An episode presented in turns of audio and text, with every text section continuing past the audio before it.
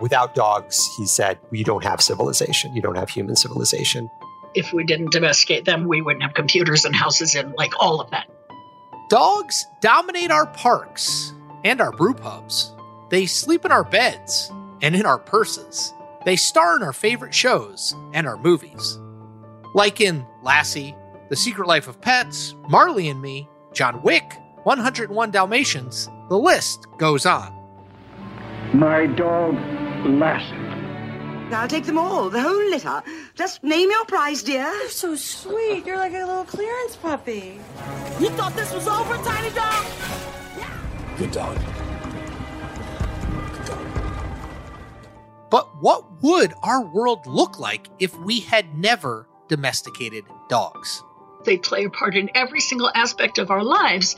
And yes, other animals fit into those roles now, but without the dog, presumably none of that would have happened.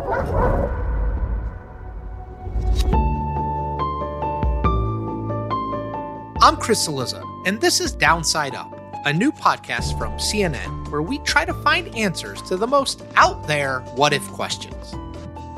This week, we'll imagine a world without our canine friends and hear about whether other animals like goats or cats or even pigs might have filled the void left by a world without dogs. So join us as we go down this rabbit hole and play some trivia along the way.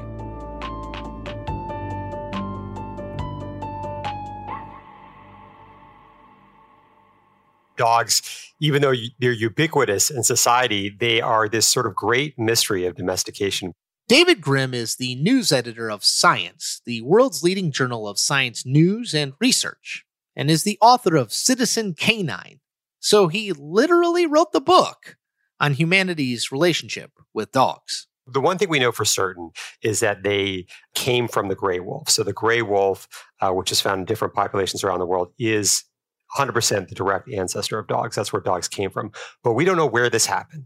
We also don't know when it happened. The consensus is starting to build maybe around somewhere, maybe between about 16 and 20 ish thousand years ago.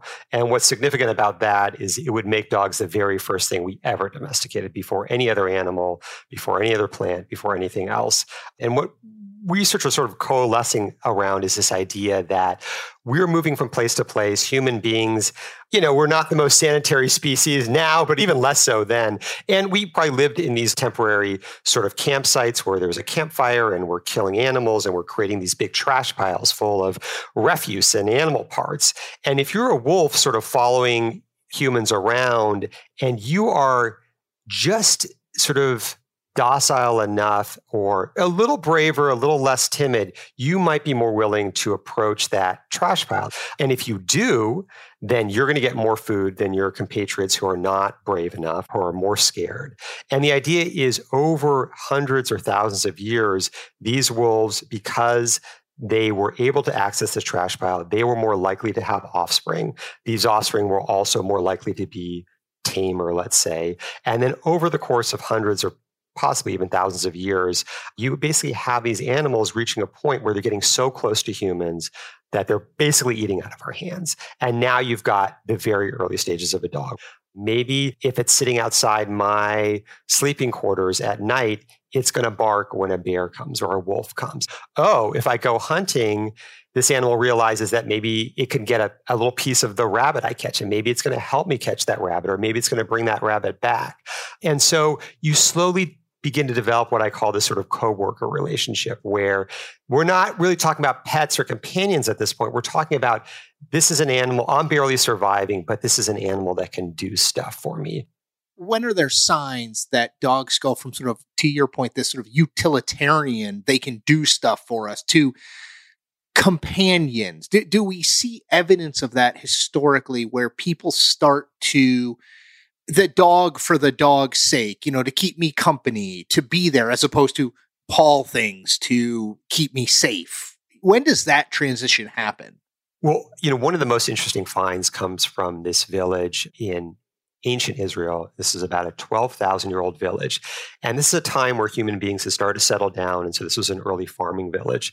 What's really interesting is the people of this village, like a lot of actually ancient human villages, when somebody would die in your family, you would bury them under your house, which sounds maybe a little morbid to us. sounds macabre. it sounds a bit macabre, but this was sort of a way of honoring your family members and, and marking them as somebody in your family. You would bury them under the floorboards of your house or you would bury them under the dirt uh, of your house. And what archaeologists found when they were digging under one of these homes in this village called Ain Mallaha in ancient Israel, they found a human being under the house, which is not surprising, but this was a human being that was actually buried with a puppy. The human and the puppy were arranged in such a way that the human's hand is actually laying on the puppy's chest. And so it's not hard to speculate that, you know, this was not only showing a close relationship between this person and this dog, but again, they're both buried under the house. And so you can start inferring, well, okay, maybe this dog is really seen as part of the family, especially the way the human and the dog are arranged. But this is, I think, this is one of the earliest examples we have of a human and a dog buried together, and especially in this very sentimental looking arrangement. There are all sorts of theories about what the world would look like without dogs. Maybe they're the key to our survival. One theory is that domesticated dogs are one of the reasons why Homo sapiens outlasted the Neanderthals. After all, we haven't come across any buried bones of Neanderthals cradling puppies, at least not yet. I think one thing that you could very safely say is dogs made our lives a lot easier. You know, again, we are living hand to mouth. We are living in very cold conditions often. We are maybe not eating for days at a time. There are all sorts of creatures attacking us. Having a dog helps us survive. No question. It helps us get food. It helps us protect ourselves and protect our family. It helps us transport. And so when you're talking about a time where humans were often on the brink, and whole populations and societies were often on the brink of blinking out. Could dogs have made that difference? I think it's very fair to say that they, they could have. And we talked about other domestication. You know, if we don't have the dog, do we really have that window into whether other things could be domesticated? Greger Larson, who's sort of the one of the world's experts on dog domestication, has said dogs were so important to us sort of surviving and, and eventually settling down, and we wouldn't have had society as we know if we we didn't settle down. Without dogs you don't have civilization. You don't have human civilization for 200,000 years of human history, we existed on this planet without domestic animals or domestic plants. It's only been in the last 15,000 years that we've started this relationship with a wide range of animals and a wide range of plants, and that has changed absolutely everything. It's changed uh, the nature of civilization. It's allowed 7 billion people to exist on the planet when before there was just a couple of million. So it's had a big impact on both our biology and our culture, and without domestic plants and animals, we certainly wouldn't be here today. And so these are not wackos proposing this. These are very well respected scientists saying this sorts of things. So I think we can't say for sure, but I think it's at the very least, dogs really, really helped us out. And at the very most, we might not be here today without them. I want to go modern day. We've been talking a lot about, you know, 10, 20,000 years ago there's no debate about whether dogs are domesticated now, but the role that dogs play currently in our society and the role that they will play going forward. I'm I'm intrigued by what you think about that. But where are we today if you can? And then where do you think we're headed? Because my gosh, the relationship seems pretty close now. One of the most I think one of the most important things that ever happened for dogs, aside from domestication in the first place, was in the late 1800s in the US and, and other places where dogs for forever were really outside animals. Even, you know, as we sort of started coming to our modern society, dogs were really primarily outdoor pets. You put the dog in the doghouse at night, uh, you chain the dog up outside at night. And that was largely because people sort of, even if you liked your dog, you sort of viewed it as a filthy animal, right? In, in a respect. I mean, it was dirty and it smelled bad and he had fleas. And so this was the sort of the last thing you want in your house. And then we have the advent of flea and tick shampoos, which doesn't sound like it would be a big deal, but I think it was really super transformative in our relationship with dogs because what that allows is now your dog is clean, your dog doesn't smell bad, he doesn't have fleas. You can bring him inside. And once this animal sort of crosses the threshold from being outside inside, in my mind, he's no longer an animal anymore. He starts to go down this road of a member of the family because now your dog is sleeping on your couch. He's sleeping with your kids. He's sleeping with you. You see him every morning when you get up. He is literally part of the household. And I think this is a really fundamental transformation where you go from dog as pet or even companion to becoming a member of the family. Six flavors, six colors, and six playful shapes. They're the dog hunters fun to eat. Any dog who's tried them will tell you that they're the best news for dogs since cats. And once dogs come inside, everything else blossoms from that. You start to see the, really the invention of the pet industry where people, well, the dog's inside. Now you got to have something for your dog to do. Let's get some chew toys. Let's get some treats. Oh, the dog's a member of the family. Like if he gets sick, I'm not just going to shoot them anymore. Like I'm going to get veterinary care, you know, and you really have the rise of small animal veterinarians and this whole vet industry, which today in the U.S. alone, the, the you know pet industry is worth uh, more than a hundred billion dollars, and a lot of that starts from dogs crossing that threshold from becoming from going from outdoor pets to indoor pets and starting down this path where they really legitimately start to become uh, members of the family.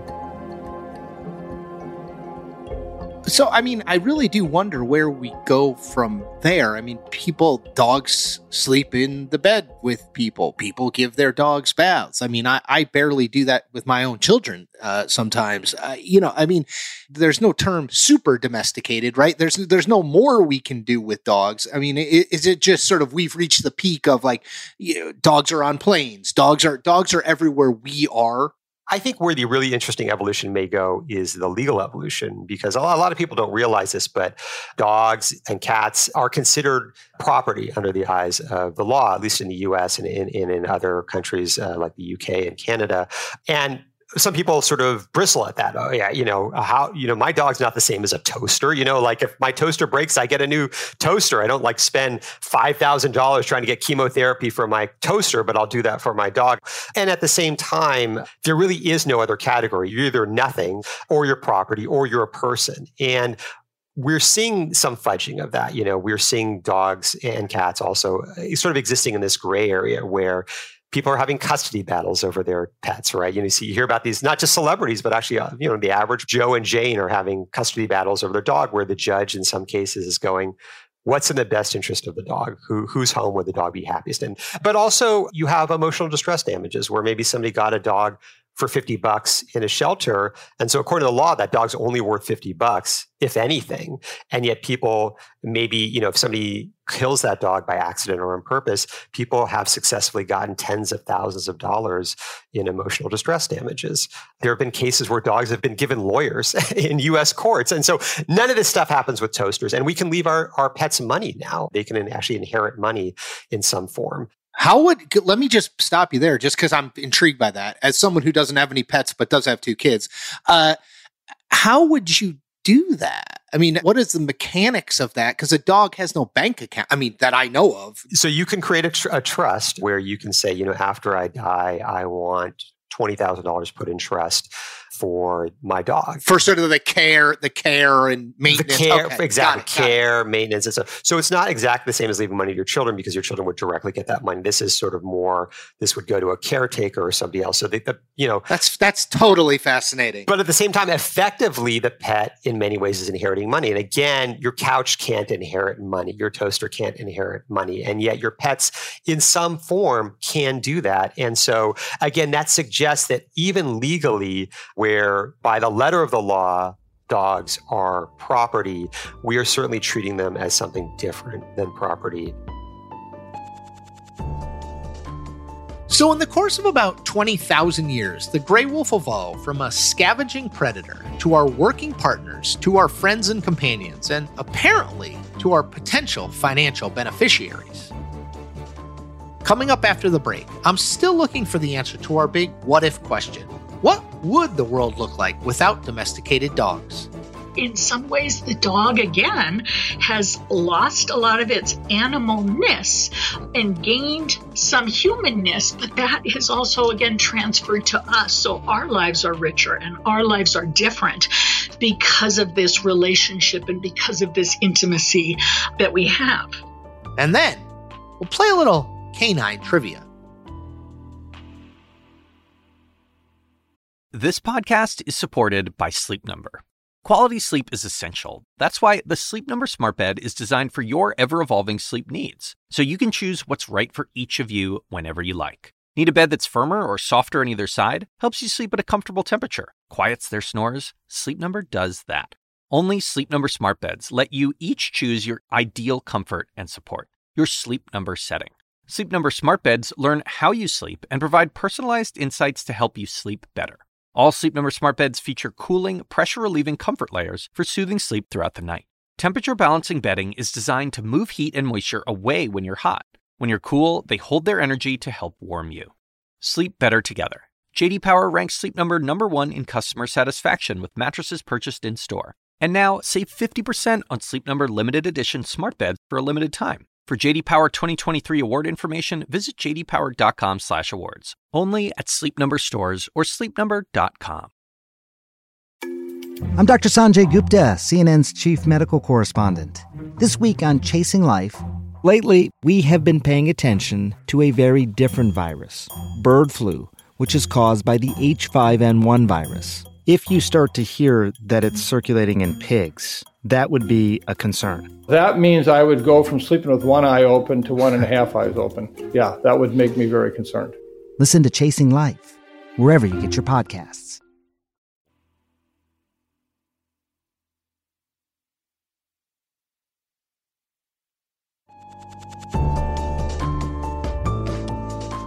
Welcome back to Downside Up, a new podcast from CNN where we try to find answers to the great what ifs of the world.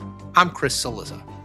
On today's episode, we're trying to understand what the world may look like if humans had never domesticated dogs. I think what I would say to that is that domestication is a kind of ongoing process. It's not something that's happened. We're not living in its aftermath. We're living in the presence of its ongoingness. And I think about this with this huge genre, right, of animal videos and human encounters and friendships with animals. Dr. Radhika Govindrajan is an anthropologist who studies the relationships between human beings and animals and has done extensive work on the ways that animals can slip in and out of the worlds of the wild and the domestic. Given that, I asked her whether any other animals could have filled the void if we didn't have man's best friend raccoons are interesting in that sense because they, you know, there are so many videos of people trying to reach out to them and feed them and build relationships with them. I could totally imagine a world in which raccoons might become the new dog cats. And there are these videos of raccoons blowing bubbles with household cats. And people, you know, usually posting these warnings right under those videos saying you're going to get your face bitten off. And I wonder if early domestication also had, you know, that the, the person who came by and was like, don't throw the bone out to that wolf because that wolf's going to bite your face off. So I'm curious about those kinds of ongoingnesses. Pigs are also really fascinating creatures because they're so emotional as we're learning. Really? Very, very intelligent. Yeah, I was reading somewhere that pigs are, you know, very, uh, very sensitive and they can often destroy houses, for example, if they're scolded, but they're also very, very intelligent and responsive. Sounds like my son. Yep, yep. You know, people are keeping Vietnamese pot-bellied pigs, but they're also some sometimes landing up with very large adult hogs. There was a story in a newspaper. Somebody brought one of these little Vietnamese pot-bellied pigs. Turns out it was a runt of a litter of farm hogs and grew up into a very large pig who insisted on sleeping with them. And so they wrote this long piece about learning to live with that, with this, this hog who would express his love by trying to climb into bed with them and who was several hundred pounds. So what if we had chosen a pig or one of these other animals as our companion animal? I love the kind of the what ifness of that question, and I, you know the the way in which I've often thought about it is: would we be eating dog meat? And of course, I say the we, knowing fully well that there are actually many groups of people across the world who consume dog meat. But if we are thinking expansively about the possibility of cohabiting and loving other kinds of domestic animals and having that same intimacy with them that we have with dogs, then I think that opens up the question of if pigs were our companion animals, would we be eating pork? Or would there be the same kind of taboo around the consumption of pork that we see in the US around the consumption of dog meat? And so I think that question of what our ethical relationships would look like would shift in really interesting ways that would throw the taboos we have around who we can eat and who we can live with into question in really interesting ways. I didn't even think of that. That's totally fascinating. You're totally right. It would be hard to eat a pork chop if the if there was a pig laying at your feet. This ethical dilemma really kind of blows my mind. Like in the United States, the idea of eating dog meat is considered way beyond the pale, but we certainly eat pigs and cows. Those are animals that some people keep as pets. And then, of course, there are rabbits. I tend to dress in themes, and today is Rabbit Day, so yeah. So this is Dr. Margot DeMello. She's an anthrozoologist at Carroll College, and she's the past president of the House Rabbit Society. She's wearing rabbit earrings, a rabbit blouse, and she's the first guest who brought a special friend with her for the interview. Okay, and I've got um my little dog here. I'm just going to grab her just so she can be part of the discussion. Dr. DeMello is the perfect guest to help us tie all these different threads together and really start to get to the heart of our question what if dogs were never domesticated? And she's also got a deep knowledge of pop culture, so she's a perfect candidate for our trivia game. But first, let's see if we can find an answer to that main question. I want to imagine what a world would look like if we hadn't domesticated dogs. So can you walk me down that what if? What would we be looking at? How would things be different than what we are today? Obviously, you are close to your dog. How would things be different? Well, without going into the really craziness, which is if we didn't domesticate them, would we have domesticated any of the other animals? And if we didn't, we would not be living in the lives that we wouldn't have computers and houses and like all of that. None of that would happen. Right. Go down that road for a minute first. Do you believe that had we not domesticated dogs, that domestication may not have happened and we would not have gotten to where we were? Walk me down that road first before we get to the other stuff. Not. You've had the dog, and then you've got a bunch of years past. So we're in the Mesolithic when the dog was domesticated. Now we're in the Neolithic, and the whole definition of the Neolithic is the domestication of plants and animals. That's the whole definition. So that switch, it didn't just go from, let's say, dogs to cows. It went from dogs to nothing, nothing, nothing to grains, and then eventually to cows. So we kind of had to get through all that plant domestication first. And so I think that we probably still would have domesticated other animals after plant domestication. I think in some ways the dog was a one off the idea that one animal out of all the vastness of the creatures on the planet made the choice to join us and we made the choice to join them means that not only do we live our lives in a kind of a multi-species way now. The fact that these animals live in our homes, they sleep in our beds, they play a part in every single aspect of our lives. Yes, other animals fit into those roles now, but without the dog, presumably none of that would have happened. All right, let's talk the 50 foot view. The day in, day out life in America in the year 2022 without the dog. What does it look like? What do you think it looks like? From a superficial perspective, our parks would look different, our streets would look different. Part of it, though, I think ignores also some of the ways in which dogs don't operate the same for everyone, even in the same country, the United States. We have different cultural practices here. We have different cultural ex- and historical experiences with dogs. So dogs are often positioned as the friendly thing. They're the thing that welcomes neighbors. They're the thing that makes neighborhoods seem friendlier. And that is certainly the case but that mostly applies to white communities white neighborhoods. Because when we're talking about dogs in neighborhoods of color or in particular in gentrifying neighborhoods that's where dogs in fact are not signifying friendliness. They're signifying that new populations are coming into your community and you probably aren't going to be able to live here that much longer. So I don't want to make it seem like all of the things that we wouldn't have are all the positive things that dogs bring because dogs are also tools of the state, right? They have been a part of warfare since the first form of warfare and have been and still are an important part of military activities and police activities. So people who are more subject to police control or military control or whatever have a very different experience with dogs. Without dogs, probably could use another animal, maybe there. I mean, certainly horses also operate in some of the same ways for the police and the military use. So you could see maybe pigs going back to Animal Farm, pigs now maybe being the new animal of the state. I don't know. It's hard to imagine police cats or police pigs, but could that have been our reality in a world without dogs? Would we have patrol tigers to go along with our pet cats? It's clear that dogs have played such an important role in shaping the way humans have evolved and the ways in which we relate to each other, for both good and bad part of what humans have done, especially in Western civilization, since you know the classical civilizations, is have created this separation, this wall between us and all the other species. There's nature and there's culture, there's humans and there's animals, and it's just this binary. So first off, that binary doesn't actually exist in reality. It's a complete social construction. But what's interesting about it is where the dog sits in that binary because he doesn't sit in the world of animals anymore. He sits right on that border. One leg in the animal world, one leg in the human world, the world of culture. In some ways, the dog again has lost a lot of its animalness and gained some humanness, but that is also again transferred to us. So our lives are richer and our lives are different because of this relationship and because of this intimacy that we have. I want to pull on a thread about our sort of Western idea of dogs and how sort of our image of dogs is seeping out into the rest of the world. Can you talk about how those ideas how are they spreading through the rest of the world and how are they impacting how dogs are perceived in other parts of the world?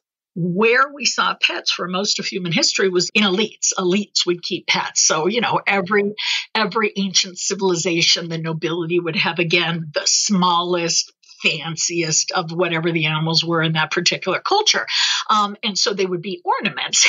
For pets to slide out of that elite status into middle class homes, first up needs a middle class. You've got to have that. You cannot have Western style pet keeping without capitalism it is part and parcel of capitalism. You need to have leisure time. You need to have excess money. You need to have a culture that allows for material and non material things that provide for status but don't actually do anything functional for you. Like there's a whole bunch of things that need to happen for it in order to take place. That's why all the Eastern Bloc countries, when the Iron Curtain fell in the late 1980s, those were essentially dogless countries, and they became dog countries in a decade. In less than a decade, those countries were transformed by now having all of the trappings of Western culture. So, along with the Levi's, come the pet dogs, which both of them are equally troubling to those previous communist, you know, societies and are absolutely welcomed within this new capitalist world point, it doesn't seem like anything will slow the spread of dogs and Western pet culture. If anything, our demand for pets is only getting larger. And so it becomes tougher and tougher to imagine our alternate reality, a world without domesticated dogs.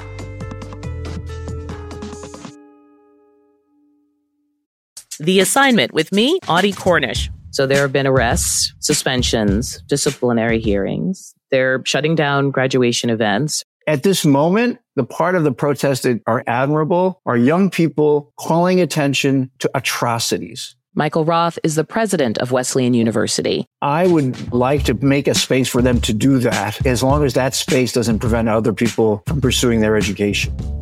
Listen to The Assignment with me, Audie Cornish, on your favorite podcast app.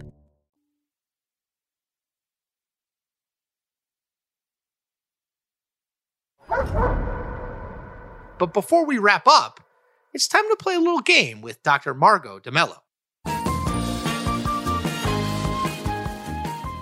Each week, I like to challenge one of our guests to a round of trivia. We put together a series of pop culture dog related questions. Are you ready? I'm ready. Okay, here we go. The first animal to ever orbit the Earth in a spacecraft was a Russian dog. What was that dog's name? I want to say Laika, but I feel like Laika wasn't the first. You should say Laika because it's correct. One for one. Okay. Well done. Okay. Question numero two. For 30 years, what breed of dog has remained the most popular breed of dog in the United States? 30 years. Yes, the most popular breed of dog for the last 30 years in the US. I'm going to say the lab. Two for two. Oh, correct. Okay. Okay, question number three. You're on a hot streak here. Let's keep it up. Okay. One of the most famous presidential pets was a dog that was given to Richard Nixon during his candidacy for vice president. Checkers. Correct. Holy cow, you're making a mockery of this. All right, let's see if we can make these harder. Question number four. Gidget was the spokes dog for Taco Bell from 1997 to 2000. What breed of dog was Gidget? Oh my God. Do we even need to ask? Yes, Gidget was in fact a Chihuahua. Chihuahua. Correct. you had a visual aid there for Yes. people who are for people who are listening to the podcast. Okay, now if you get this one right, I'm going to be really impressed because this is what I would deem an impossible question. But you are four for four so far. Very impressive. The Disney animated film 101 Dalmatians features 99 puppies and two adult dogs. The adult dogs are named Pongo and Perdita. How many of the 99 puppies were part of the litter Perdita has at the beginning of the film? I'm just going to guess 12. It's 15, but that's pretty damn close. I think we should give it to her. That's pretty, I would say you got four and a half out of five right. Well, I hope there's a prize. We're going to have to come up with a prize, a nice prize, you know, something gold.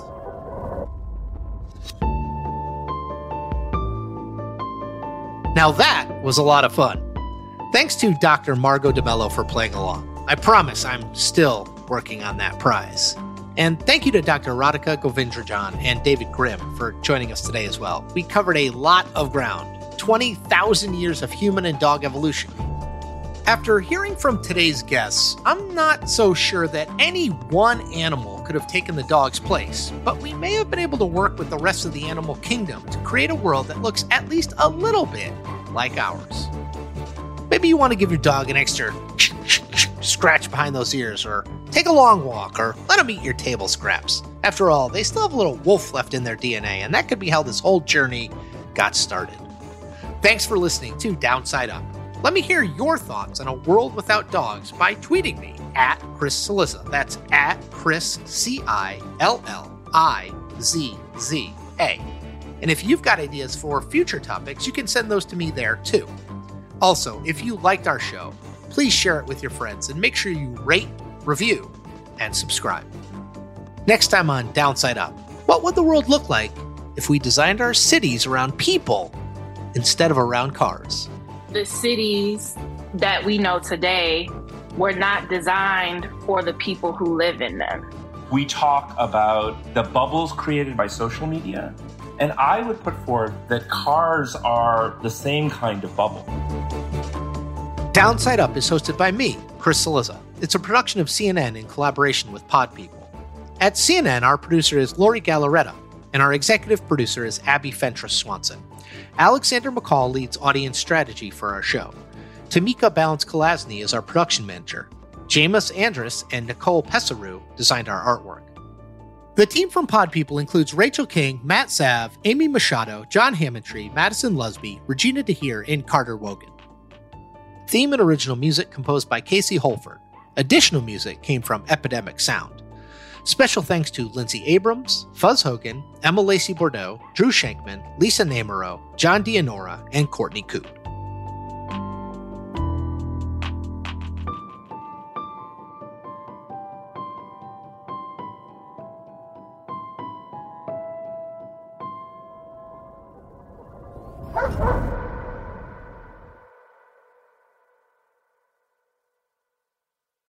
Quality sleep is essential, and that's why the Sleep Number Smart Bed is designed for your ever evolving sleep needs. So you can choose what's right for you whenever you like. Need a bed that's firmer or softer on either side? Helps you sleep at a comfortable temperature, quiets their snores. Sleep Number does that. Sleep better together. JD Power ranks Sleep Number number 1 in customer satisfaction with mattresses purchased in-store. And now, save 50% on Sleep Number limited edition smart beds for a limited time. For JD Power 2023 award information, visit jdpower.com/awards. Only at Sleep Number stores or sleepnumber.com.